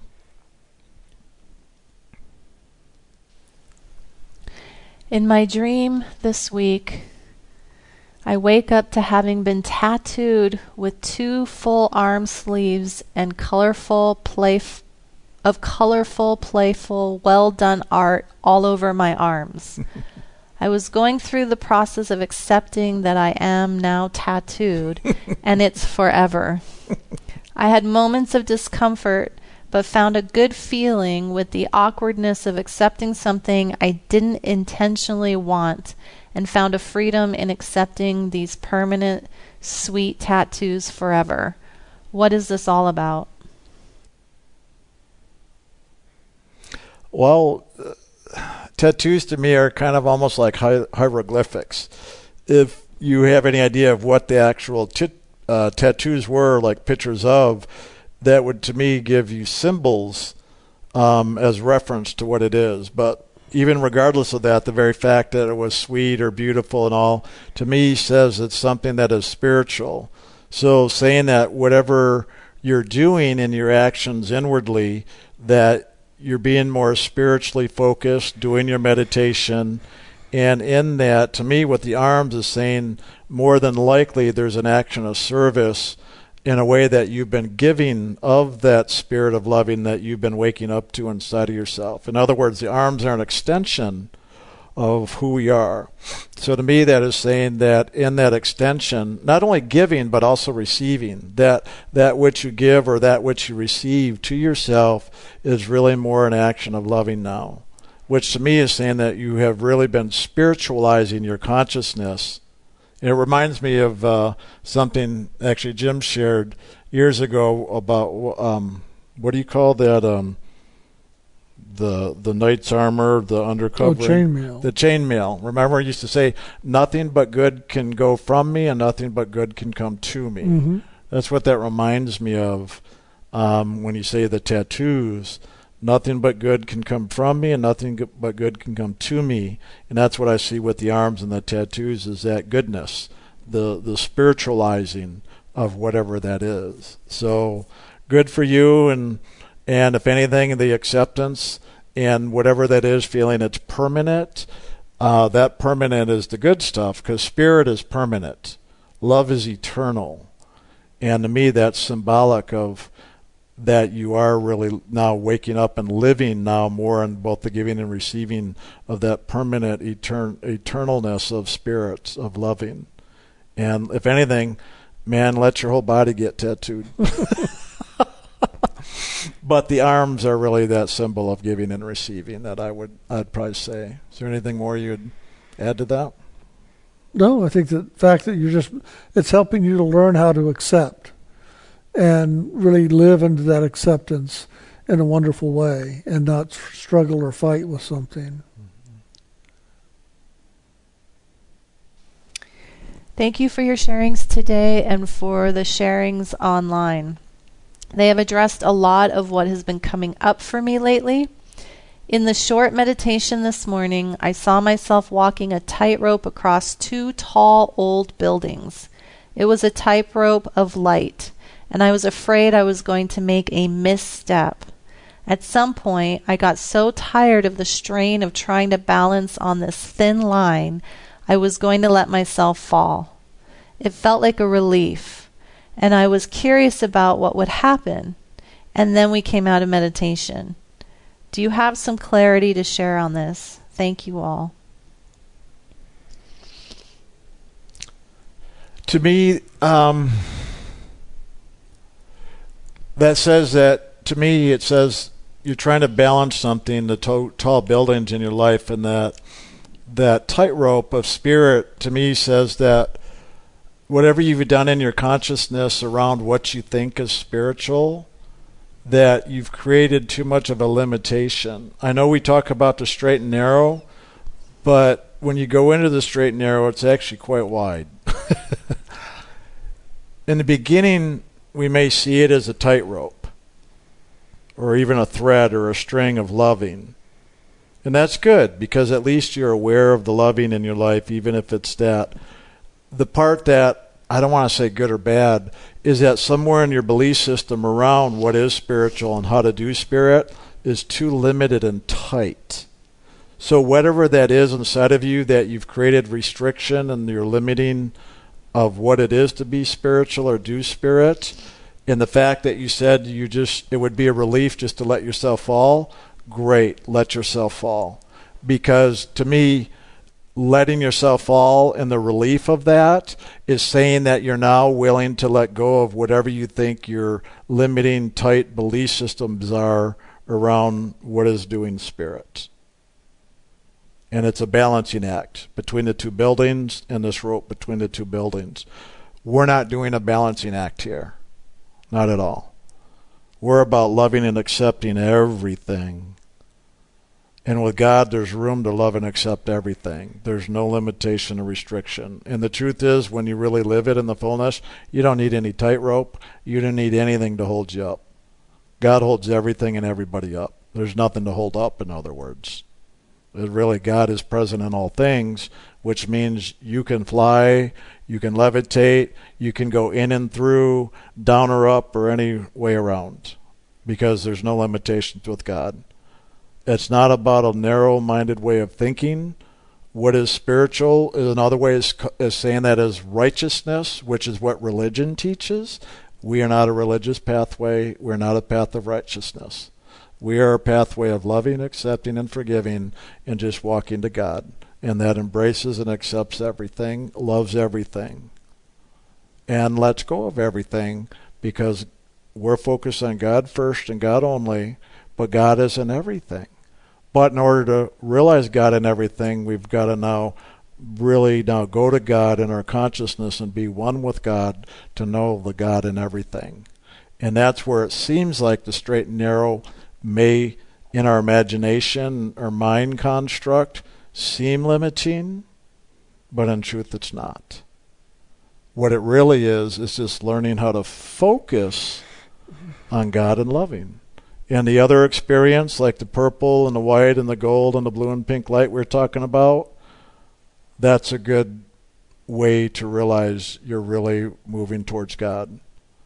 But it's not limiting, it's just the focus. It's a one pointed focus. It's tuning in to the right frequency. But the mind will make us think it's very restrictive and rigid. It's not. It's just learning how to focus and then the clarity that comes with that. And as you focus into it, your consciousness will go into it and then expand into all things. It's just a process of how that unfolds. So I'm glad um, that you came to the realization to just let yourself fall and the relief it'll be, because it will be. And you'll find even when you really do let yourself fall, well, that's when now that's you surrendering to allow the Holy Spirit now to carry you. And that's what you'll discover as you really now let go and fall. And believe me, that's the biggest relief there is when you discover the Holy Spirit will carry you where you don't have to walk a tightrope and try to balance everything. There's no need for that.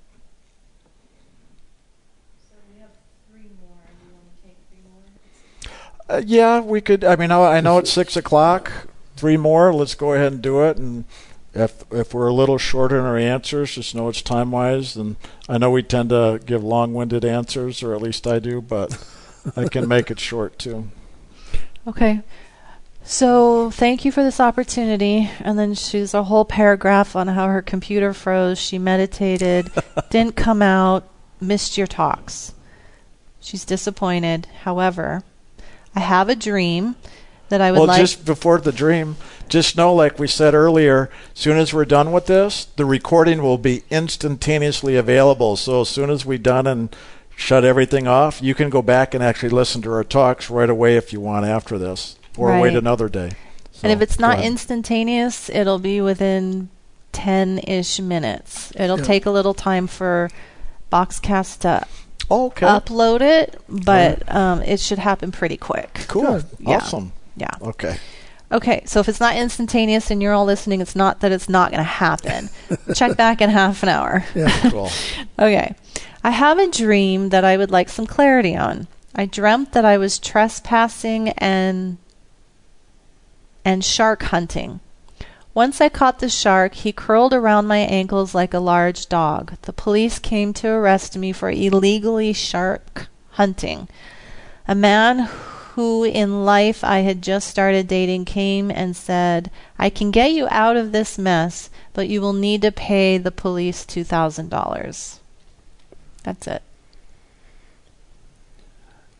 I think it's showing to begin to look and see what your choices are in life. What is it you're really wanting to do that's going to serve you well, and not just go do something and then find out later that it isn't really serving you in the way that you thought it would. So I, I think it's you know look at the people, look at the situations, look at the actions, look at the reactions, all of that, and see what really is the best for you in the moment and not just do something because it's there to do. Works for me. Okay. Recently, I have been focusing on finding where my beliefs are holding me hostage. Actually, it appears to be everywhere, and I seem to be s- simply a belief, and it seems to be simply a belief system on this level. Very During- good. I, I just want to say, very good awareness. Belief systems, no matter what they are, always withhold us and hold us back. The mm-hmm. fact that it's a belief system means it's a mind construct. Anything of the mind construct or emotions or imagination or body always hold us back. So very good awareness. I just right off the bat, I want to acknowledge that. Okay. During a meditation, I saw this plane as though a mirror or window looking into this chaotic, frenetic, fractured, and confusing illusion from an expansive place of peace, serenity, mm-hmm. and joy slash humor. Good awareness. That to me, I'm going to answer that. I know there's more, but that's actually now getting from the soul's perspective what the mind does. So to me, the plane is representative of the soul taking flight and looking through as you looking through the spiritual eye, seeing the truth of this illusion and the belief systems that you just became aware of create that limit, limitation. So very, very good awareness, just right that from that perspective. Keep going. And he says in parentheses, I take it this is the lake of reflection slash the comic cosmic mirror that I was peering through. Mm-hmm. This perspective slipped That's a- a yes, in case the person didn't hear when Jim went. yeah. "Mhm." affirmative. this perspective slipped away very quickly. as it often does. This happened during a meditation where I had no attachment or feeling of urgency to do my meditation.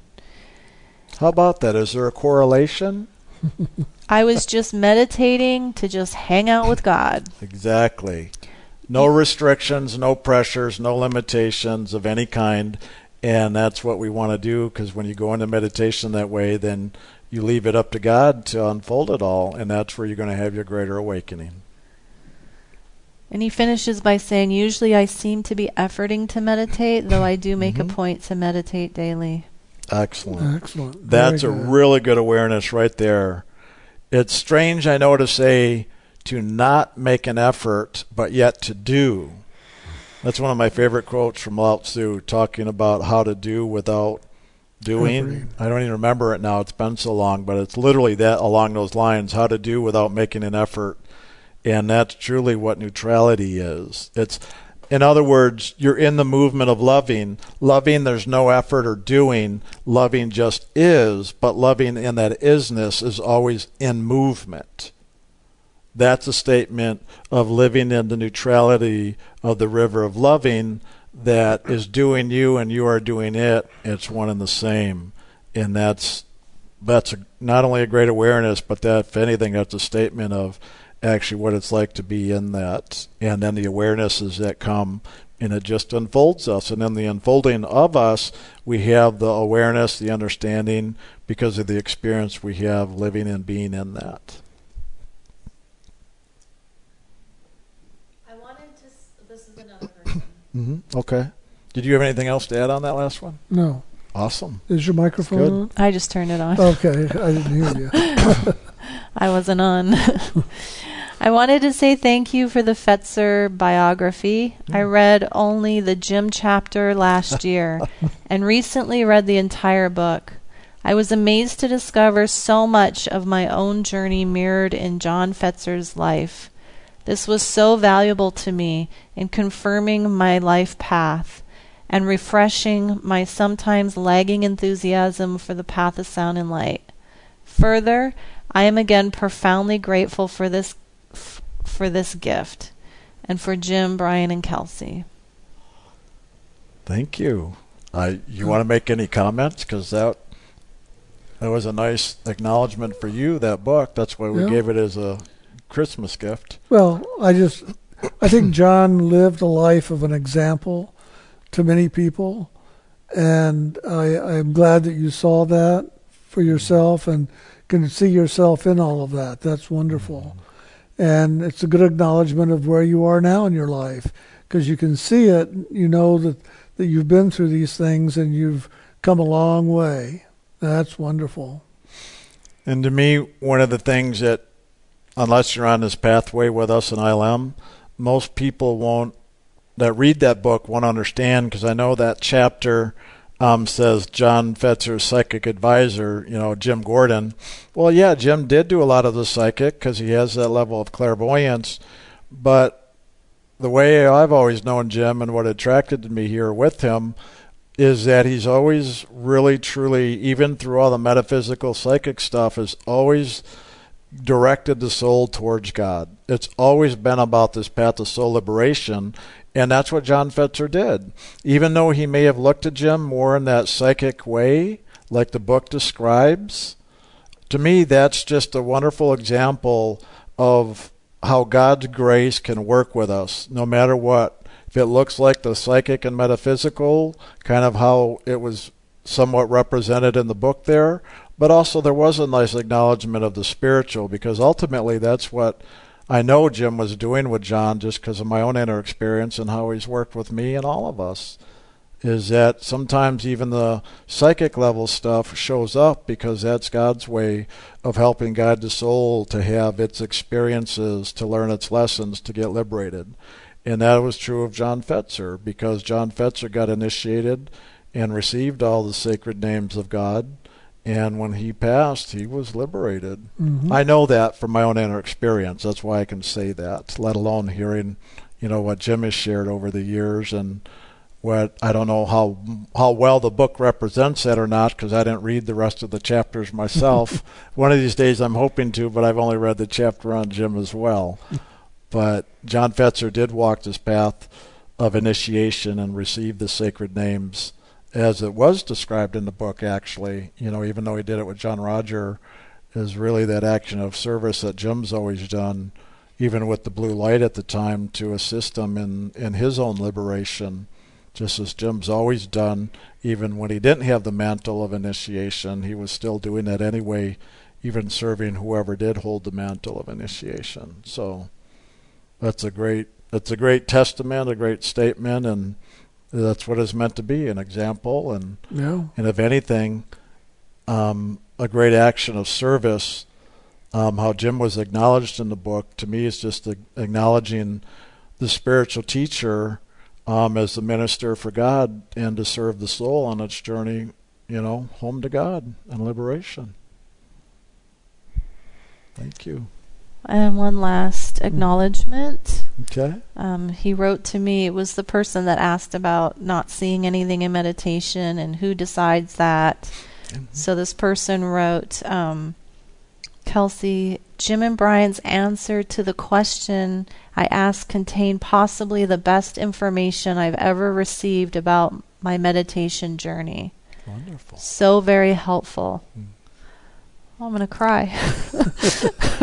That's great. Please thank them for me when time permits. I'm so fortunate to have these men and the structures of ILM to assist in the process. Love and light.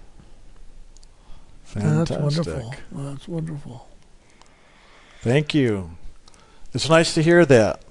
It really is. And, you know, I mean, sometimes we give answers that disturb people and that pisses them off. And it's nice to know that sometimes we give answers that really help people. I'm making a joke, but I'm also telling the truth. That really do help because they're really meant to, no matter how we interpret the answers that we get um, from Jim and and any spiritual teacher for that matter. Because I also want to say, Kelsey does a lot of wonderful uh, counseling and classes, and so does Stephen McAfee. And I just want to give credit to them as well that I don't care if it's me or Jim or Kelsey or Stephen or anybody that Spirit has in this, you know, uh, line of action of service, the way we are serving the soul here on this path of liberation, that everything we do, um, no matter which vehicle or which one of us it's coming through, is really there to serve the soul in its journey of liberation and and I know it helps to have some level of clarity and understanding and so doing. And that's really all we're attempting to do here in this level and all the classes and you know retreats and workshops we do is for that very reason let alone to give the opportunity to actually practice and have experience with the meditation and any exercises we do and all that. And I hope everybody really realizes that that even sometimes when we give answers that may disturb you or get you upset, it's not that we're trying to, well, maybe we are trying to disturb you and get you upset. My favorite line the truth will upset you free.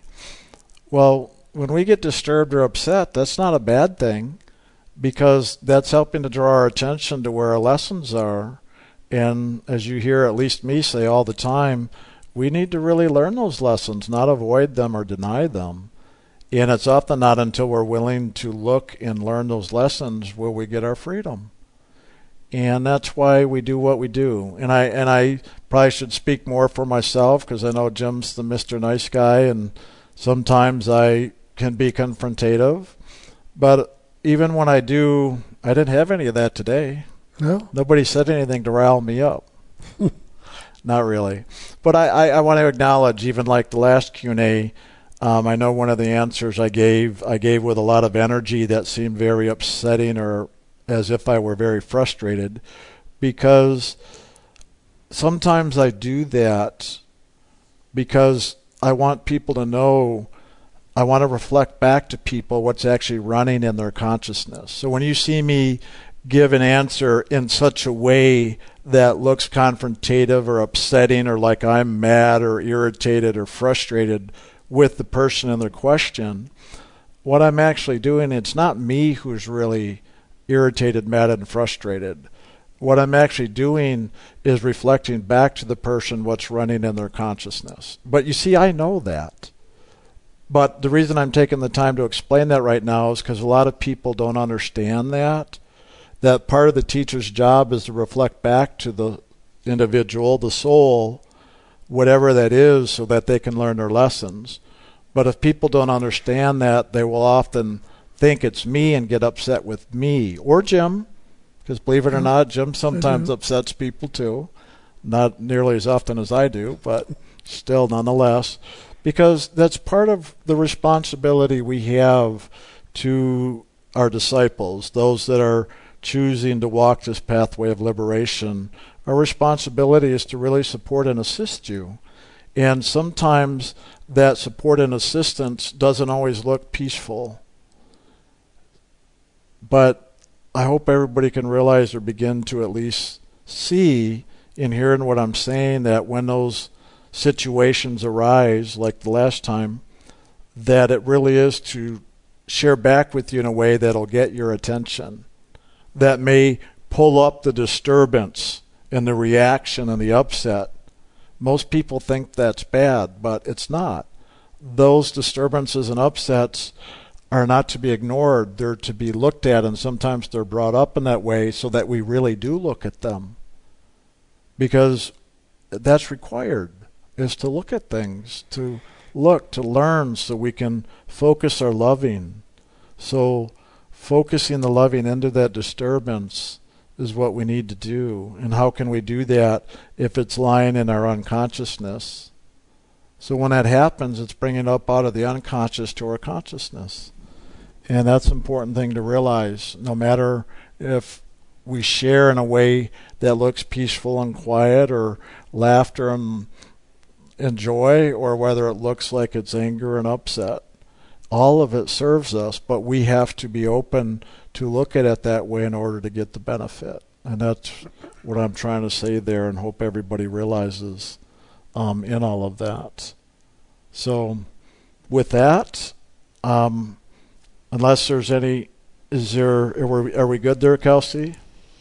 Yeah, just um, an announcement that the next class is June 14th. June 14th. It's the Very next good. class. Cool. Well, with that, then, thank you for listening and thank you for participating. It's been another wonderful day. And for those of you that are still on, that maybe this was your first time, and I hope you had a nice experience. And if you didn't, please keep on searching. But thank you, everybody, and we look forward to seeing you next month. Goodbye. God bless. Have fun. All right. So again, this recording will be available, including the Q and A, um, probably in a half an hour or so. So tonight or anytime going forward, you'll be able to watch this class for the next month until the next class On this page, on this page. So the video, the audio, the the video, which has the audio with it, on this broadcast page. on this broadcast page. Uh, the talk will be put on the podcast as normal sometime, you know, in a few weeks. But if you want to watch and listen, go right back to the page that you're on right now and just click it, and it'll replay um, all of today. So if you want to do the meditation or listen to the talks or go through the Q and A, um, you're welcome to at your leisure. All right. Thank you so much. We'll see y'all next time. Good night.